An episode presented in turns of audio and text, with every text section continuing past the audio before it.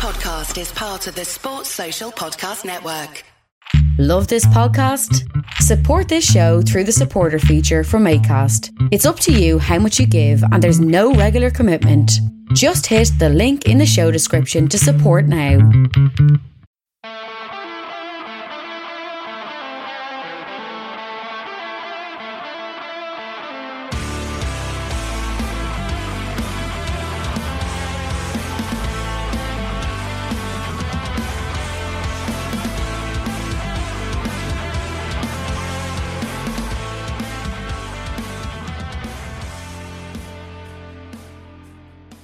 What's good, boys and girls? The Two Footed Podcast on Tuesday, the 24th of August, brought to you by EPLindex.com and our presenting sponsor, Liberty Shield. Liberty Shield is a VPN provider that's a virtual privacy network, allows you to go online, change your location, access anything you're geo blocked from, while also keeping your data safe. Check out libertyshield.com, both hardware and software packages available. Use the code EPLVPN to get 20% off at checkout. We're also brought to you by Home of Hopcroft, a giftware and homeware company located in Scotland but shipping worldwide.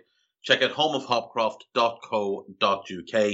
And finally, do remember to check out the EPL Index and Anfield Index shops over on Etsy. Just download the Etsy app to your phone and search EPL Index or Anfield Index. Loads of cool merch there.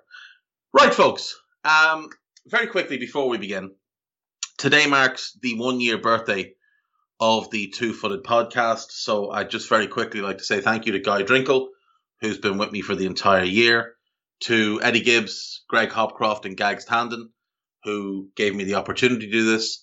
To all of you for listening each and every day, for all the guests that have come on over the past year, uh, much appreciated. And in the year ahead, I'm sure we'll have some of them back on and we'll have some new ones too. So I didn't think we'd reach a year. We have thank you very much to everybody who supported the show in any any way. It is greatly appreciated. And uh, here's to another year. Right. Leicester City travelled to London last night and got their backsides kicked. West Ham 4, Leicester City 1. Pablo Fornals put the Hammers 1 0 up, a tidy finish after good work from Said Ben Benrahma. West Ham had won the ball back in the middle of the field. Loose play from Jamie Vardy the Hammers win the ball. Really progressive, really aggressive attack. Get it wide. Benrahma with the cross and Fornals with a really good finish. Benrahma himself would make it two. Again, it's sloppy from Leicester. It's really, really poor from Caglar Soyuncu. He's pressed. He turns. He plays a dreadful pass, not even looking for Schmeichel. Michail Antonio picks the ball up and sets it up for a real simple tap in for Benrahma, a goal that West Ham absolutely deserved. In between the two goals, Ayoze Perez had been sent off. A little bit unfortunate, but a warranted red card, a clumsy stumble, and he clattered into Pablo Fornals, caught him high on the leg, and well, high below the knee, but still high on the leg, and um, and red carded, and rightly so. Brendan Rodgers had himself a small tantrum on the sideline there was no argument against that card. I think when Rodgers sees it, he will understand why Ayoze Perez was sent off. He won't understand why his team fell apart the way they did. Now, Youri Tielemans would get them back in the game on 69 minutes. A scrappy goal, but a goal nonetheless, as he tapped home after some decent work. And then Antonio just decided to take things into his own hands when it looked like maybe Leicester could come back into the game maybe they could scrape a point. He just decided to absolutely monster the entire West Ham uh, Leicester backline. Absolutely embarrassed them. Their defending was shocking. Soyuncu uh, all over the place, and Daniel Amartey next to him, not not a Premier League caliber centre back. Rodgers' decision not to make any defensive changes was very very strange. Misguided, I think would be the best way to put it. But West Ham run out 4 1 winners and deserved 4 1 winners. They were comfortably the better team from start to finish, dominated the game, created chances galore. The three behind Antonio, Bowen, Benrahma, and Fornals played really, really well. Fornals and Benrahma seem to be developing a really good understanding. And you'll you'll often see Benrahma central and Fornals on the left, and then they'll swap. And what that does is it drags it drags defensive midfielders and fullbacks out of position, and it creates opportunities for overlaps. I think West Ham have a very very balanced team now. There's some flaws in it for sure. They wouldn't be ideal defensively in terms of the personnel, but Moyes has a good defensive system. But the central midfield is so strong with Soucek and Rice. So, so strong. That as a pairing is as good as you'll find in the league. That trio oh behind Antonio are excellent. They work so well together. They complement each other brilliantly. They've got a really good blend of talents. Fornals as a passer, someone that you can kind of run your attack through. Benrahma as a game changer, great dribbler, creative passer, can score a goal. And then Bowen is the best dribbler of the three. He's got the most pace of the three. He's the option to stretch the play. And he's the best goal scorer of the three, the most natural goal scorer of the three. And then you've got Antonio up front, who's so unique. I mean, the closest thing to him in the Premier League is probably Lukaku. But again, he's different. Antonio last night made himself West Ham's all-time leading Premier League goal scorer. He now has 51 goals. Now that says a lot about what West Ham had up front before him, but it also shows that a player like him, who spent a long time being played as a wing back, as a winger, in deeper roles, he's just kept going and kept going, and finally he's being used properly. I said last season David Moyes should have won Manager of the Year, and he's already off to a great start this year. Two wins from two. The Hammers look really, really good. They look good against Newcastle, especially going forward, and again here at Leicester, they look good all over. They've made a very, very impressive start to the season. And they're not easy games either. Newcastle away is tough, largely the distance. And then Leicester are one of the five best teams in the league based on last year's league table and the season before's league table. So for West Ham to take six points from six, I think Moyes will be thrilled. The fans should be thrilled. The problem is going to be when the Europa League starts and they're doing Thursday, Sunday. And the squad isn't particularly strong. Let's start in midfield because I think that is their strongest point with Soucek and Rice because I do think that's one of the three or four best midfields in the league. But behind them, there's no depth. Mark Noble is the only recognizable midfielder. Pablo Fornals could play there, but it's not ideal to use him in, in that kind of situation. Noble is 34. He's three years past being a Premier League caliber player, and they're substantially better without him in the team. When he's in the team, they don't play the same way. They're, they're not nearly as good. When he's out, they're just much better off. That's an area they're going to have to improve on. That's an area that they have to find depth for. They can't go through a Premier League season with just three midfield players. Now, I'm sure they've got a couple of young players like Conor Coventry that they'd like to use there. But again, you've got no experience, quality depth there.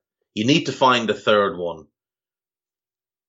Alex Kral, who they were linked with in the summer, would be a, a really good fit. I'm looking through their entire first team squad, and the only other registered central midfielder that they have is Conor Coventry, who's 21. So he's not a kid, but he's played a sum total of three games for West Ham, all in the EFL Cup, won a season in each of the past three seasons. He played seven games on a loan with Lincoln City in 1920. And if I'm not mistaken, I think he missed a substantial period of last year with an injury. So that's an area they need to strengthen. Before the summer, I would have said goalkeeper as well. You've got Fabianski, who's he's good. He's not great. He's 35 now. David Martin is again he's 35, 36. He's a squad player at best. And Darren Randolph is good, not great. And again, he's he's 35 or so. But they did bring in Alphonse Areola, who I think that's a great signing. I think he adds huge upside there. And I think if he does well, they'll obviously buy him. He did really well last season when he was on loan at Fulham. I think he's a top goalkeeper. Not world class level, but I think he can be the level below. And I think there's a number of Premier League clubs. Arsenal, for example, have spent 24 million on a substantially worse goalkeeper. So West Ham did really well to get him in. At right back, you've got Vladimir Coufal, who arrived last summer. He's been excellent for them. And the backup, I suppose, is Ryan Fredericks, who has always looked a little bit out of place at Premier League level. They do have young Ben Johnson, who looks a talent. So that might be that one sorted. At left back, Masuaku is the backup. He's not really a left back. He's more of a wing back or a winger. And Aaron Cresswell has had a lot of injury problems over his career and is now 31, will be 32 just before Christmas. Now, he's been at the club a long time since 2014. He's played a ton of games for them, but he has missed time with injuries in, in multiple seasons.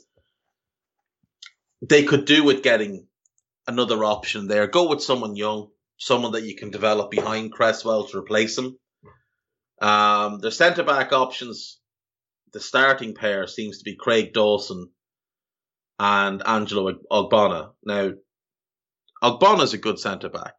Dawson was good, then was really bad for a couple of seasons. Last season he did improve, but towards the end of the season we saw a lot of errors for him.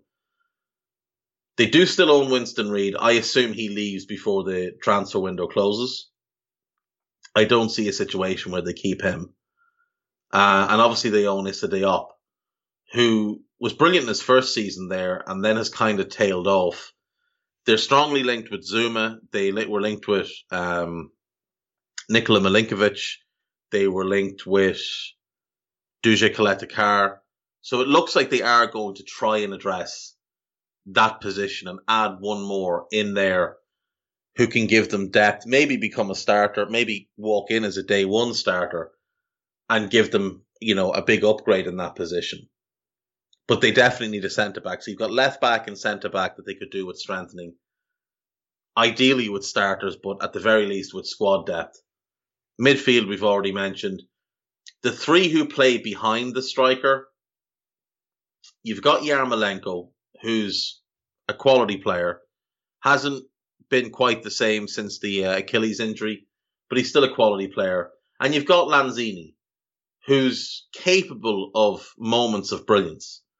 So, in that regard, the, the three behind the striker You've also got uh, young Xande Silva, the Portuguese kid they've had a couple of years. He's a good player. So you've got options in that role, but the big need is a backup for, up front in attack is a backup for Antonio. Without question, they need to sort a better backup for Michail Antonio. They just don't have anybody who can replicate what he does or even hold a similar level of quality when he's out. So looking through their squad, I think most people would agree. Starting centre back, left back, either starting or depth, depth midfielder, and a depth striker. Someone that can be, you know, a proxy for Antonio when he's not there. Divock Origi could be a good fit. Similar type of build, similar type of pace. Doesn't have Antonio's strength, but he's a direct threat. He's good in the air, He can play off the shoulder someone like him could be good. They've been linked with some good centre backs. Left backs are hard enough to find. There's not a whole heap of them out there who are, are good enough, but I'm sure they could find it if they want to. And I think Alex Kral is the midfielder they've been linked with that makes sense. So with the window set to close in what seven, eight days, they really could do with getting four players in. It's unlikely that they will, and there's still a lot of talk about Lingard. Now, for me, Lingard's a bit of a luxury because you already have quality behind your striker.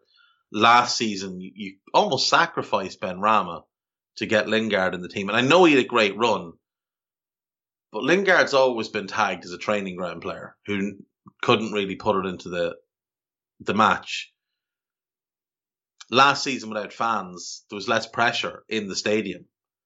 And maybe that's what prompted Jesse Lingard to have what looks like a fluke run. If you can, if you contrast it to the rest of his career, it looks like a fluke run. I don't know that I'd be willing to spend 25 million on Jesse Lingard when I've already got Benrahma, I've got Fornals, and I've got Bowen, I've got Yarmolenko, I've got Lanzini, and I have much bigger needs. I need that backup for Antonio. I need someone behind Rice and Soucek. Ideally, I'd like two midfielders, but you won't be too greedy. You'll take one. You need that starting centre back, and you you need a left back because even if you look at Masuaku as a left back, he's always injured. The guy's injured all the time, so you can't rely on him. Like they do have some young players, and maybe one of them pans out, but Harrison Ashby's a right back. I don't know much about uh, Manny Longelo. I think he is a left back. Uh, I don't know anything about Jamal Baptiste. Maybe he's a left back as well, but I would go and find a left back. I would find a buy that centre back that you need. Get that midfielder, get that striker. You're going to need them with with Europa League. You are badly going to need them. We have seen better teams than West Ham, with respect, better teams than West Ham fall off in the Premier League because of the drain that Europa League puts on a team. Great win last night. Confidence for the season ahead.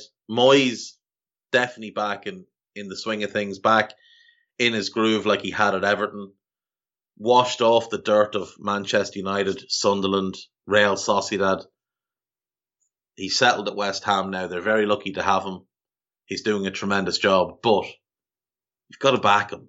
You've got to back him. Now is the time to back that man get him the players he needs, get him the squad depth he needs, so that he can try and repeat the trick, try and get Europa League football again. Why not? Why not have that ambition? You've got the stadium for it. Wasn't that the whole idea of moving to the new stadium? Was to get European football, play in Europe, attract players that wanted to play in Europe? If you want to do it more than once, you have to back the manager. You have to give him the money that he's earned. Last season, you went into it and everybody thought you were going to get relegated or fight against relegation at best. He almost got you top four. He almost got you top four. He got you Europa League. It's time to reward that. Speaking of rewards, um, I was watching Monday Night Football Gary Neville, Jamie Carragher.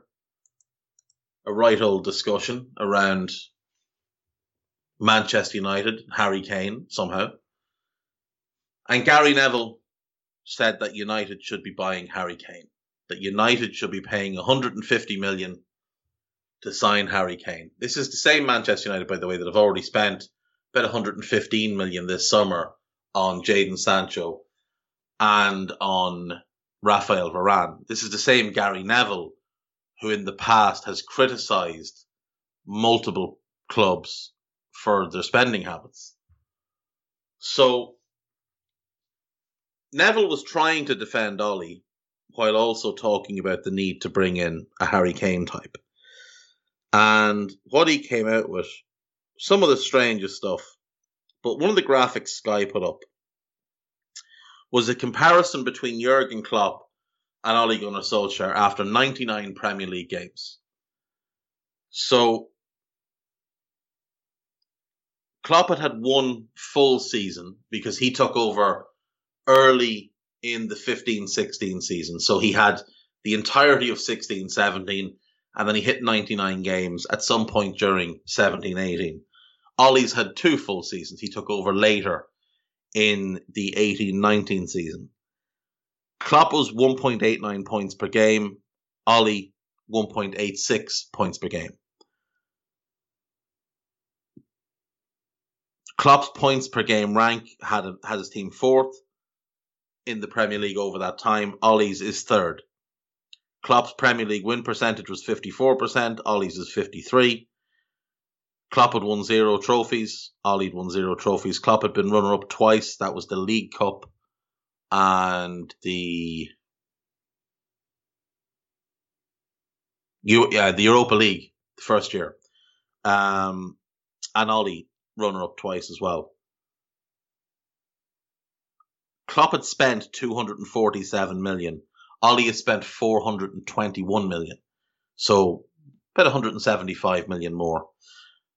But here's the key figure. Net spend. Solskjaer, 314 million. 314 million in two and a bit seasons. Klopp had made a 30 million profit. Now, comparisons between the two are obviously nonsensical. Klopp took over a train wreck.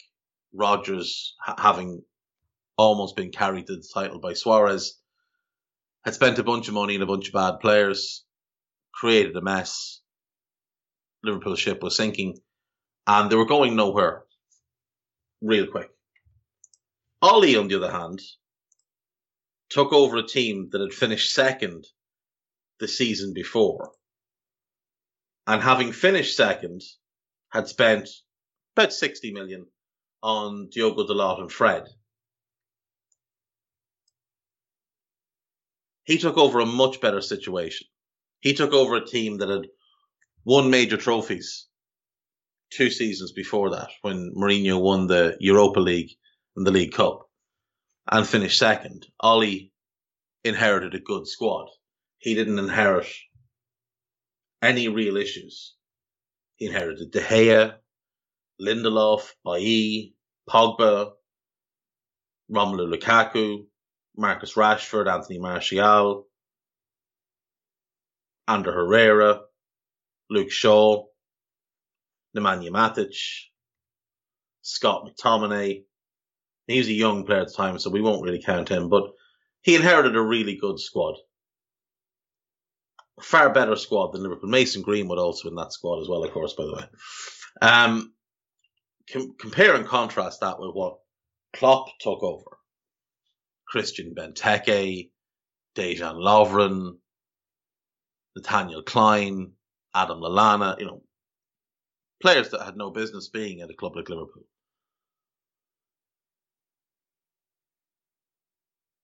Ollie has spent 421 million, 314 net spend.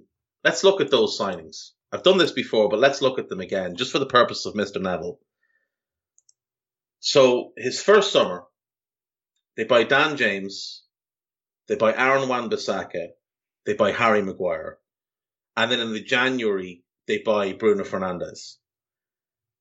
Now they do, they do sell Romelu Lukaku, top class striker, hadn't really worked from United, but everybody knew if you get him fit and motivated, he will score goals for fun, as he would do it Inter Milan.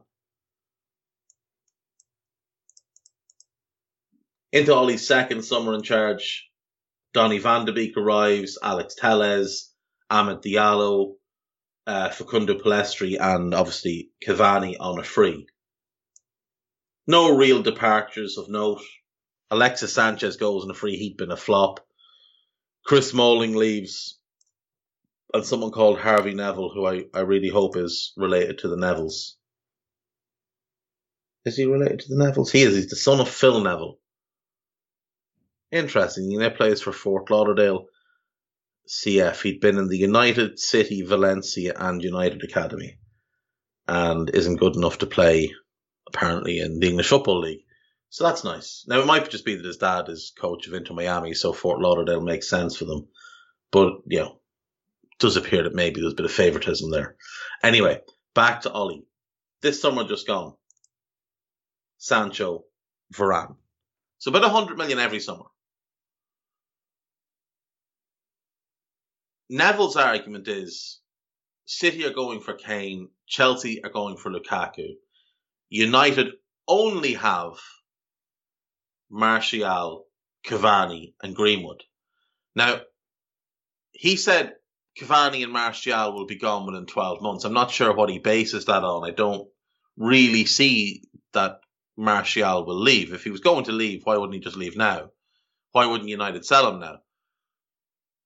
It's 12 months ago, Gary Neville was telling us that Anthony Martial was one of the best strikers in the league. Now he wants him out because other clubs got shiny toys. Chelsea got Lukaku. The same Lukaku that United sold. Now he wants United to sign Harry Kane. And Jamie Redknapp made the point of this is always United's approach. Just throw money at it. Just go and spend money. And he's right. It has been. This has been Manchester United's approach for years and years and years. There was a myth when Ferguson was manager that United didn't spend money like other clubs, that United were, you know, somehow better than other clubs because they produced all their own players, and, and they didn't. They produced one really good crop of young players Beckham, Giggs, Scholes, but the Nevilles. And after that, it was like a guy here, a guy there, no one that ever actually became a starter. Your Darren Fletcher's, he was a starter for a couple of years, but it took him quite a while. Wes Brown, John O'Shea, but these guys were squad players. They never were starters for United. United bought heavily, bought strikers, bought midfielders, bought defenders. Rio Ferdinand was a record signing. Uh, Juan Sebastian Veron was a record signing. Ruud van Nistelrooy was huge money. You go back to Roy Keane, that was huge money. Gary Pallister was a British record for a defender. Neil Webb was a British transfer record. United were spending huge money from the 80s onwards. Alex Ferguson was not some sort of mythical creature who was able to find everything he needed at the Manchester United Academy. He bought whatever he needed and then topped it up with players from the academy as and when they were good enough or when he deemed them good enough. United outspent everybody from about 88 to 03. And then Abramovich arrived.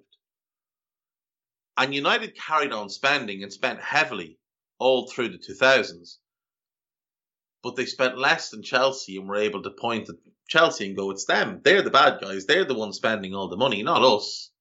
They're the ones spending all the money. Then City come on the scene. And now they have two clubs they can point at and go, well, look, they spend more than us. So we're not buying success, there. And in a way, they're right because Chelsea and City have bought success and United have bought well, a multitude of failures. Neville said United have. Tr- Carragher said that United's problem might be the manager. He said if you were to give Klopp or Guardiola the United squad, they'd win the league or they'd compete for the league. I think he said, and he's right. They would. You look at you know De Gea or Henderson. Neither neither are world class. De Gea was obviously isn't anymore. Henderson's still quite young, still unproven at, at a club like United. But now they've got Wan Bissaka 50 million at right back. Varane 40 million would have been 80 a couple of years ago. And Maguire was 80 million. And then Luke Shaw was 35 million in 2014. I would guess that based on footballing inflation, that's probably somewhere in the region of about 60 to 70 million now. I could be wrong. Uh, if anyone knows how to calculate that, just go and check. But I would say it's somewhere in that region. Um, in midfield, you've got Paul Pogba, 89 million. 2016 as well, it's way higher now. Bruno was 50 odd. Fred was 50. You got Matic cost 40, I think. That could be your four man midfield. And then up top, say you go Sancho Martial. Just as an example of how they spent money. Now, obviously, if you're putting a team together, you'd go Bruno, Pogba, Fred as a midfield three, even though it wouldn't really work. But that's probably the three best individual midfielders. And then Sancho, Rashford plus one. It's a very expensive team. There's a lot of good players there there's nobody I would say is world class.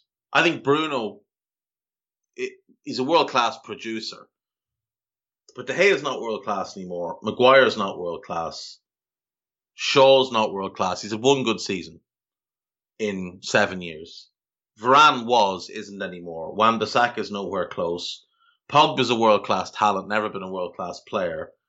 Uh, Bruno, like I said, Fred's not world class. Sancho should become, isn't yet. I think Rashford has the talent to be, but isn't yet. And if you say the third attacker is Greenwood, absolutely the talent to be, isn't yet.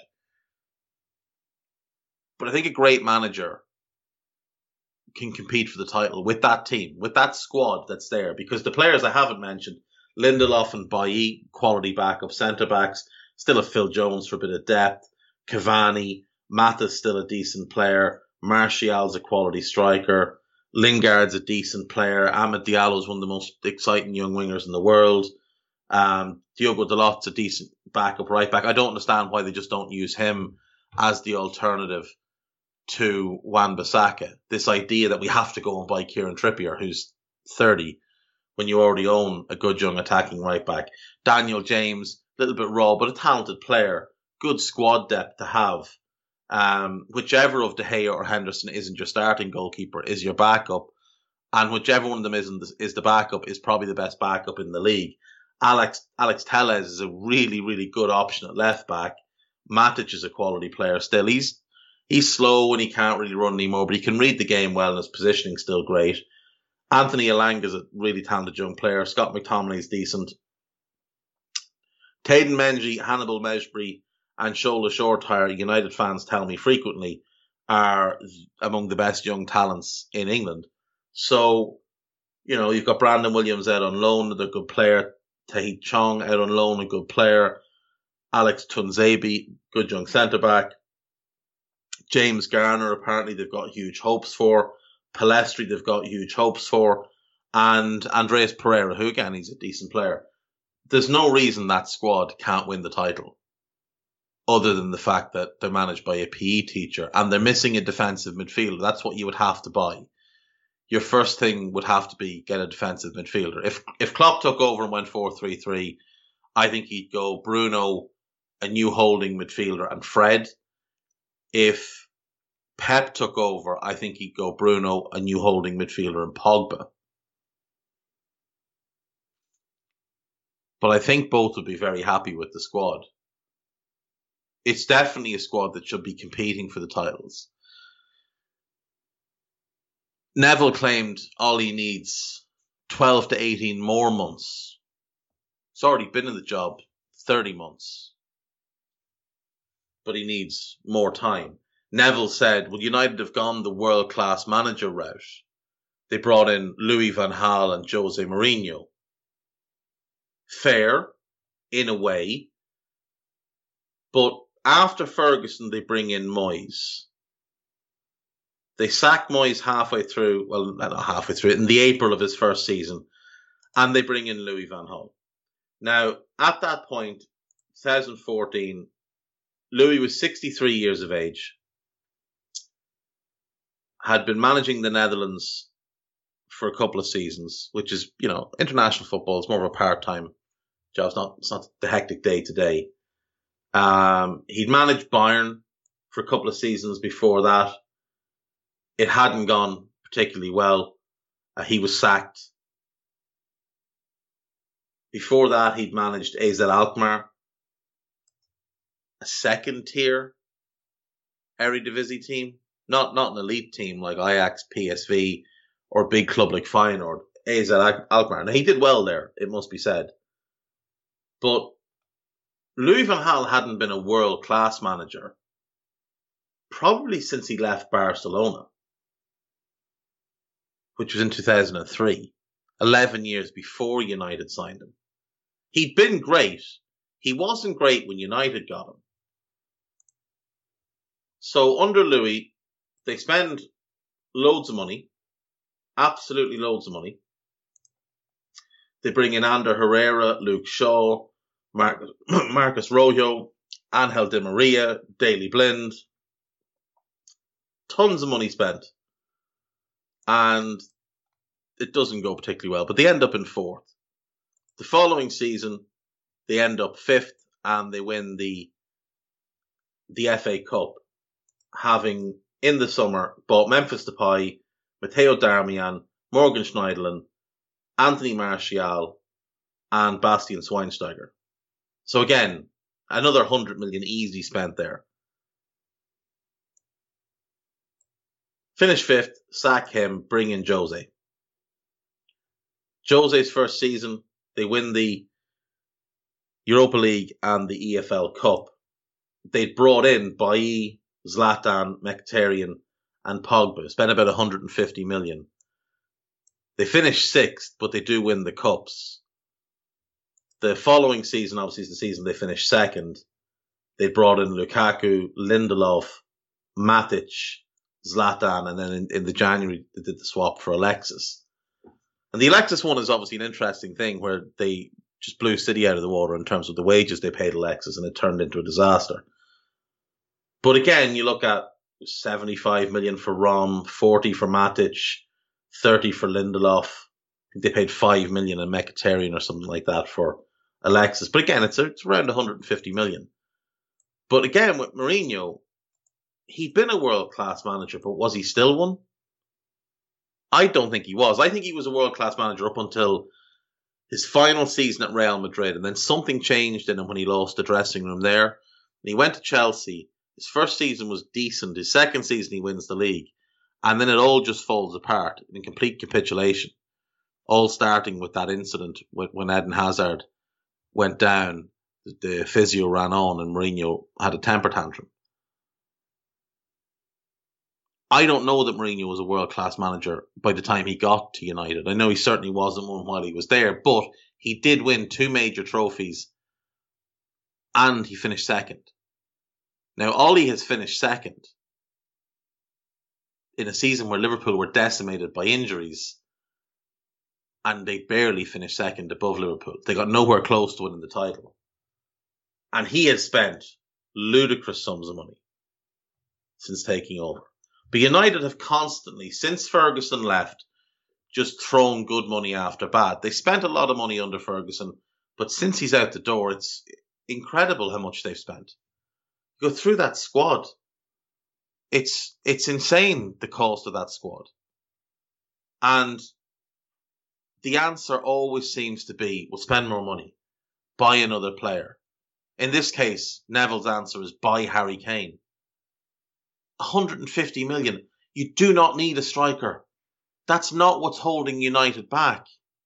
And Neville's failure to see this is probably why he failed as a manager.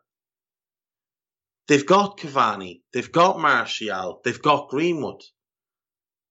And yet, maybe Cavani's gone in 12 months, but Greenwood in 12 months will be even better than he is now. In all likelihood, Martial sticks around. Neville said, "Oh, Rashford, he plays from the left. He doesn't want to." And Pogba plays from the left at the minute. So there's no real role there for Rashford. So if Sancho's on the right and Pogba's on the left, then Rashford's only way into the team is through the middle. And he wants to go and spend 150 million on a 28 year old. And yes, he'll score goals. Yes, Harry Kane is excellent. But Neville's whole logic on this is because City want to do it and Chelsea signed Lukaku. United sold Lukaku two years ago. If they wanted a top class striker, they could have just kept the one they had. His argument made no sense. United's biggest need is a holding midfield player. The 75 million it would cost to get Wilf Ndidi from Leicester would be a far better spend than the 150 to get Kane out of Spurs. Now, I'm not a huge fan of Wan Bissaka, and I would go for a different type of right back personally. Like, I think if they added Max Aarons from Norwich, and I know he's raw and he has defensive issues to weed out, but if you had him and Wan Bissaka as your options there and you could rotate them, you have Aarons, Varane, Maguire, Shaw, Bruno Ndidi, Fred or Pogba, depending on who you're playing, Sancho, Greenwood, or Martial, or Cavani, again, depending who you play, and then Rashford on the left. As a 4 3 3, or against better quality opposition, you play Bruno as a 10 behind the striker, Pogba off the left, Sancho off the right, or Sancho off the left would be preferable, but you know, you're not going to stick Pogba on the right. And then you go Ndidi and Fred in midfield. When you need to bed in and be more defensive, that's the game you play Wan Bissaka. It's the game you drop your line 10 yards. But spending a 100 million on Max Aarons and Wilf Ndidi would do far more for them than spending 150 million on Harry Kane. Harry Kane would be such a, a poor signing for United. It wouldn't fix any of their issues. United's issue is not going to be scoring goals. Did, did nobody see them against Leeds? But Neville likes to beat this drum because he wants the England captain at his club because he thinks there's some sort of cachet in that. It's nonsensical. His argument made no sense, and, and Carragher was right to pull him up on it. Neville's answer is always spend more money. Now, let's not forget with Neville the hypocrisy. Neville wants the owners to back the manager now. Neville never criticised the owners at all pre Super League before they threatened his, you know, his potential standing with Sky. And he never told them to back managers until his mate was in charge. If anyone other than his friend was managing United and had overseen what Ole has overseen, Neville wouldn't be saying give him 12 or 18 more months. He would say, Where's Antonio Conte? I'm going to take a quick break. When we come back, little bit more on Conte, whose name's come up linked with a different job, and why I think maybe it's the job for him. See you in a few.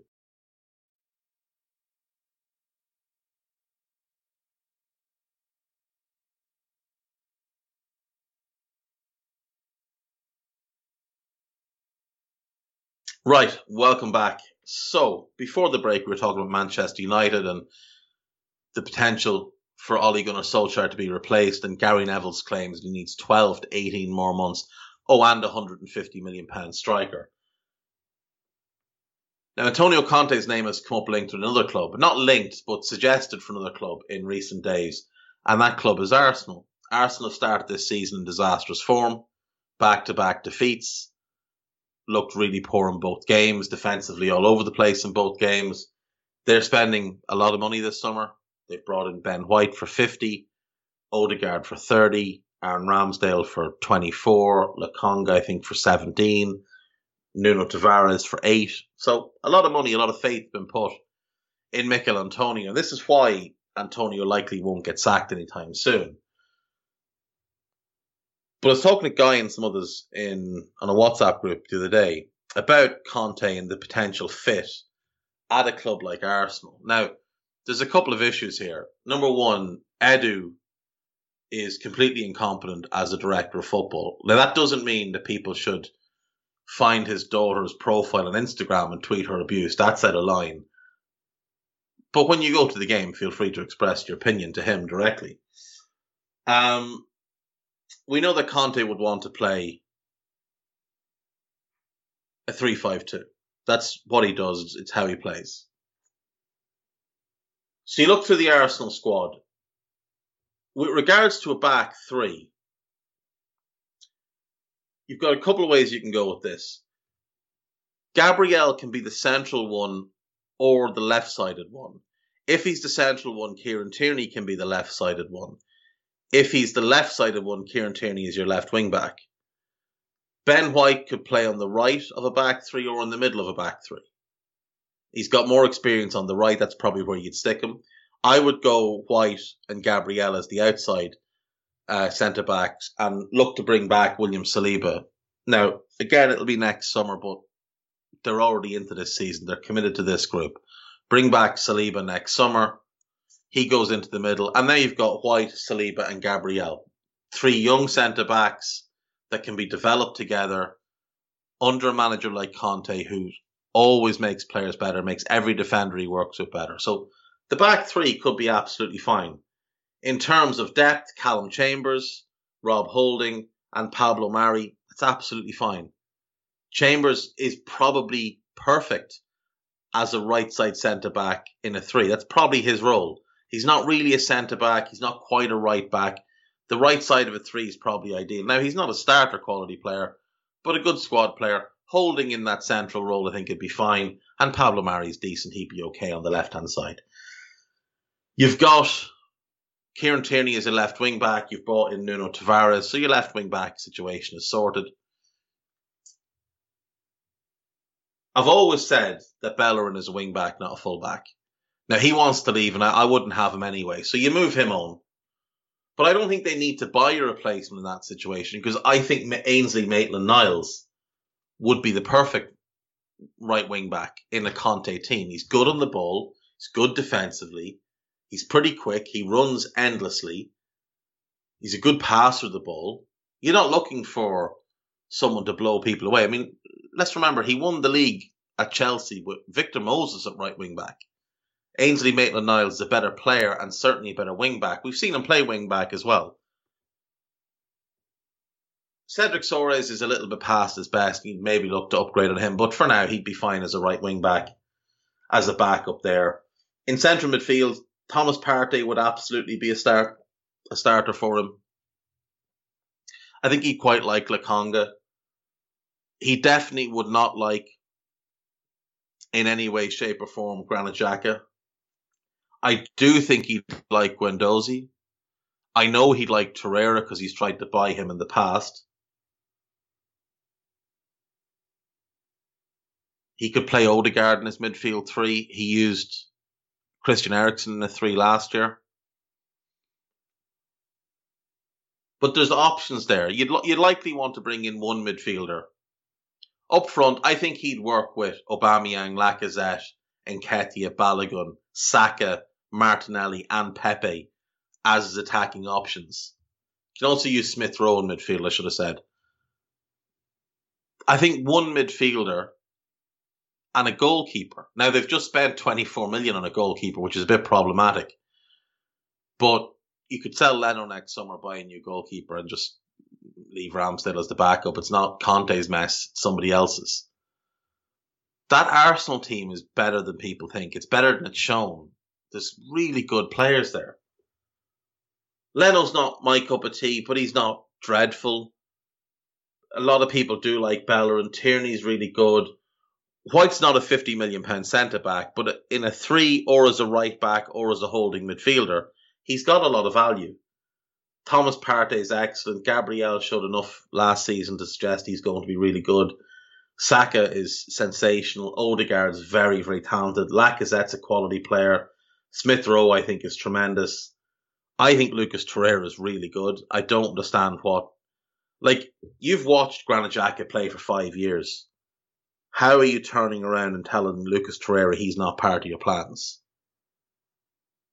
How is that happening at Arsenal Football Club? Willian, you definitely want rid of, and rumours are he's going back to Brazil.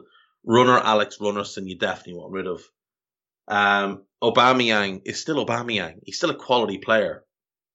He's still one of the best strikers in the world. Now he might be one of the fifteen best, but he's still one of that group.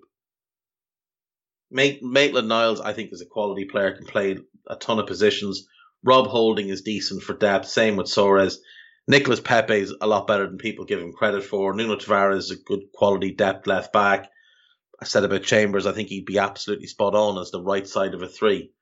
Mari is the left side of a three, uh, or you know, even in a a two man pairing, he's a decent backup. Lokonga is a big talent. Reiss Nelson's a big talent. Mohamed Elneny's not a great player, but he's a good ball winner and he works incredibly hard. He's a good squad player to have. Balogun's a huge talent Nketiah is a huge talent. Kolasinac now I would say goodbye to. I would never have signed Ramsdale. Uh, Granit I would have waved goodbye. I would have driven him to Rome. And Martinelli's immense, immensely talented player. Saliba, Mavropanos and Guendouzi they've got out on loan. I don't think there's buy options on Guendouzi and Saliba. There is on Mavropanos, which was a mistake. But that Arsenal squad is not bad at all. You give a top end manager that squad, a couple of good players to add to it, one in goal, one in midfield, and a decent director of football. And I genuinely don't think Arsenal are far from being turned round. But Arteta's out of his depth. The job is too big for him. It's too early in his career for that kind of job. And Edu simply just doesn't know what he's doing. Simple as that. Just doesn't know what he's doing. He's not good enough. Not for Arsenal. It's one of the three biggest clubs in the country. So while people will scoff and say, well, why would Conte go there? There is an element to that. They're a mid-table team. They don't have European football. This, the ownership situation is, is not good. They don't have good people in their key positions on the football side of things. But the squad is really good as a starting point. Really, really good. That's a much better squad than Jurgen Klopp inherited at Liverpool. Much better squad than Jurgen Klopp inherited. And could easily be turned into the perfect Conte team. So when you hear people suggest it, don't necessarily scoff at it. There's logic behind it. Now, it may just be that who I think it was Collymore that said it, um, threw out Conte's name because he's a big name manager and he's out of work. But when you actually look at it, the players do fit what he would want to do. And there's good depth there. You'd only really need to, to bring in a couple. And you'd probably get by with what you have for half a season. Oh, Collymore said Simeone. Simeone's a different kettle of fish, and looking at that squad, it's not going to work for Simeone. And Thomas Partey would, because he's Thomas Partey and he, he, basically grew up under Simeone. I can't remember who said Conte. Um, you look at it from a Simeone point of view. Uh, Leno would be, I mean, he's he's Leno. He'd be all right. They'd need a right back. Tierney be perfect. Ben White would be his right back. Ben White would be his right back. I don't know that he'd necessarily like Saliba. I don't think he's that type of Simeone centre back. So he might want one centre back to go with Gabriel. I think he'd play Smith Rowe and Saka right midfield and left midfield. Partey plus one. Probably Lokonga. But but a more developed Lokonga. He did he did take a bit of a shine to um Lucas Torreira last year. Didn't play him because he had Koke. Didn't play him a lot. Played him off the bench quite a bit, but didn't start him a lot. But uh, did like him, did rate him. He could go Torreira and um, and Thomas Partey. See, he likes that sort of target man striker, that out and out nine. And Arsenal, Lacazette is one. He has been linked with Atletico, so maybe he'd go Lacazette with Aubameyang off him. That could work. So yeah, I mean, like I said, again, it's it's three players: goalkeeper, centre back, because I don't think he'd really go with with Saliba, and that midfield player to go with Thomas Partey, but he could use Torreira. Again, it's not it's not a bad team. It's not a bad squad. It's a really good squad with lots of promising players. And I know they're just names that people throw around because they're great managers, and Arsenal could do with a great manager to sort the mess out. I mean, if if if Klopp hadn't taken the Liverpool job, Liverpool would be would be this, without question. But Arsenal's squad is better than what Klopp inherited, and if they could attract a Conte, he absolutely could turn around quite quickly. That's one of the things he does. He turns things around really, really quickly. We will finish up with the gossip of the day. Uh, according to the Athletic, Arsenal will listen to offers for Pierre Emerick Aubameyang and will not stand in his way if he wants to. No, this sorry, this is from the Telegraph. Um, will not stand in his way if he expresses a desire to leave. There will be no offers. He's on ridiculous wages and he had a bad season. He's also just got got over coronavirus, so he's not going to be moving. The Gunners are determined to support under pressure manager Mikel Arteta uh, that's because if they get rid of him, the focus will fall on others. Um, former Chelsea boss Antonio Conte is a contender to become Arsenal manager if the club decide to sack him. That's also from the Telegraph. Daniel Levy will not drop his valuation of Harry Kane and could even refuse a British record bid of close to 150 from Man- 150 million from Manchester City for the 28 year old. Um, I, I said yesterday, I think it's too late in the window to sell him. I just don't understand how you could sell him this late in the window. Wolves have rejected a bid from Tottenham to take Spanish winger Adama Traore on loan. That's a cheeky bid.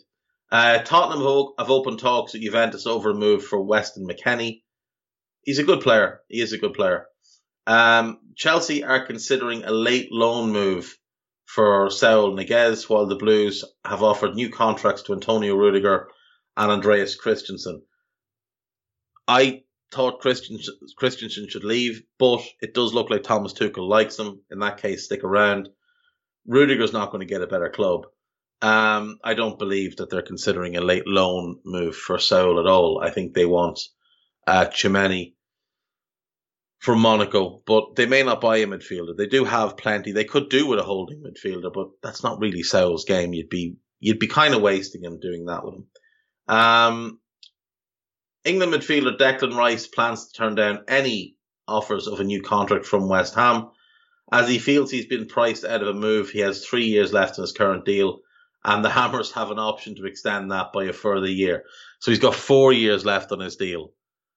So West Ham have no reason to sell him, and all he's doing is costing himself money.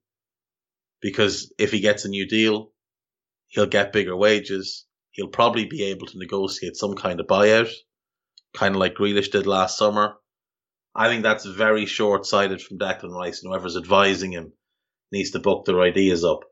Chelsea are hopeful of signing Jules Koundé, with the 22 year old said to have a 77 million release clause in his contract. Two clubs had hoped that Kurt Zouma could be part of a deal, but the Frenchman rejected at the chance to look to join Sevilla.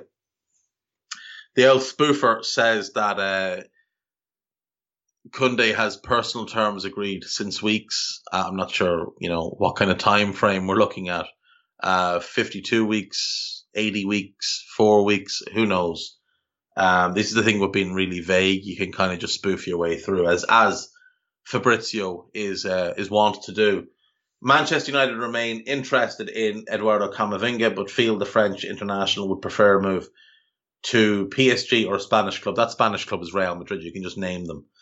West Ham are looking at Lille's French midfielder Jonathan Bamba as a positive alter- possible alternative to Jesse Lingard. Well, Bamba plays in wide positions more than central positions.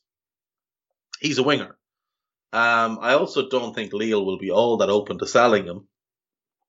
He's a good player. He doesn't score enough goals the big issue with him. He doesn't score nearly enough goals. Arsenal are prepared to pay 10 million for Eddie Nketiah, but the Gunners are holding out for closer to 20 million. The England under 21 record goal scorer has also attracted interest from Germany this summer. You're not going to get 20 million from him. He's out of contract next summer and he's not really done anything at senior level. So, not happening. Arsenal midfielder Lucas Torreira is close to joining Fiorentina on loan with the Uruguay midfielder having spent last season at Atletico Madrid. That's from Football London, I assume, Chris Wheatley, which means it is factual information. Willian is set to leave Arsenal to join Corinthians in his homeland on a free transfer. As I said, right at the start of the window, when when Spoofrizio and all the rest were saying Arsenal will consider good offers, they will consider any offer that gets them off their books, is what they will do. Wolves are ready to make a seven million pound bid for Kiefer Moore of Cardiff. I, I, I just don't see him as a Premier League striker personally, but he'd be I suppose he'd be third choice or second choice behind Jimenez with Fabio Silva kind of as third choice for the next year. I wouldn't do it if I was Kiefer Moore because you're first choice for your national team, and if you get buried on the bench at Wolves or you're in the stands some weeks, you're not going to make your national team. Manchester United defender Phil Jones is ready, consider a, ready to consider a loan to a championship club, with the 29 year old having fallen down the pecking order. He hasn't really fallen down as much as just been injured for over a year. But I think he could help Premier League clubs, not as a starter, but as a squad player. He'd be decent as, as a squad player for Burnley. As a fourth centre back, Tarkowski, Mee, Collins, Jones, that'll be fine. Newcastle and West Ham could compete with Burnley to sign Ivory Coast left back Maxwell Cornet. Uh, Burnley have made a 15 million bid, which would be paid across five installments, kind of standard. Arsenal have had a bid, sorry, Everton have had a bid for 18 year old Canada born forward Daniel Jebbison, who represents England at Youth International, turned down by Sheffield United. Aston Villa, Brentford, and Leeds are also interested in, the teenager. I, I think the best thing Sheffield United can do is hold on to him. Because you sold real cheap on Calvert Lewin. And if he were to move now, he's probably a 50 to 60 million pound player. And you sold him for about a million and a half. Leicester and Southampton are interested in Middlesbrough's English right back Jed Spence. Jed Spence is really, really good. I don't, I don't see either of those clubs actually being interested in him though.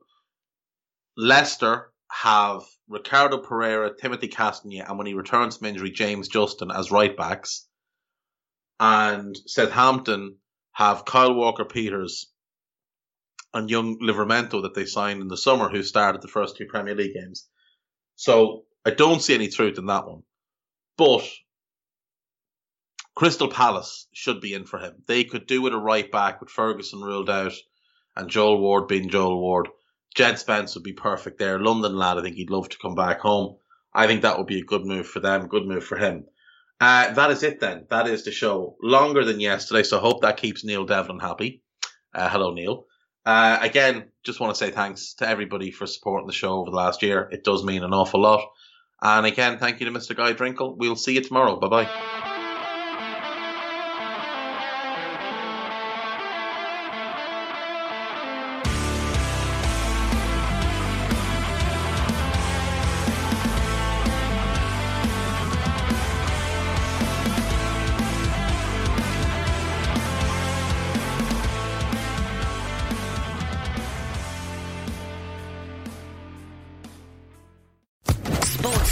Podcast Network.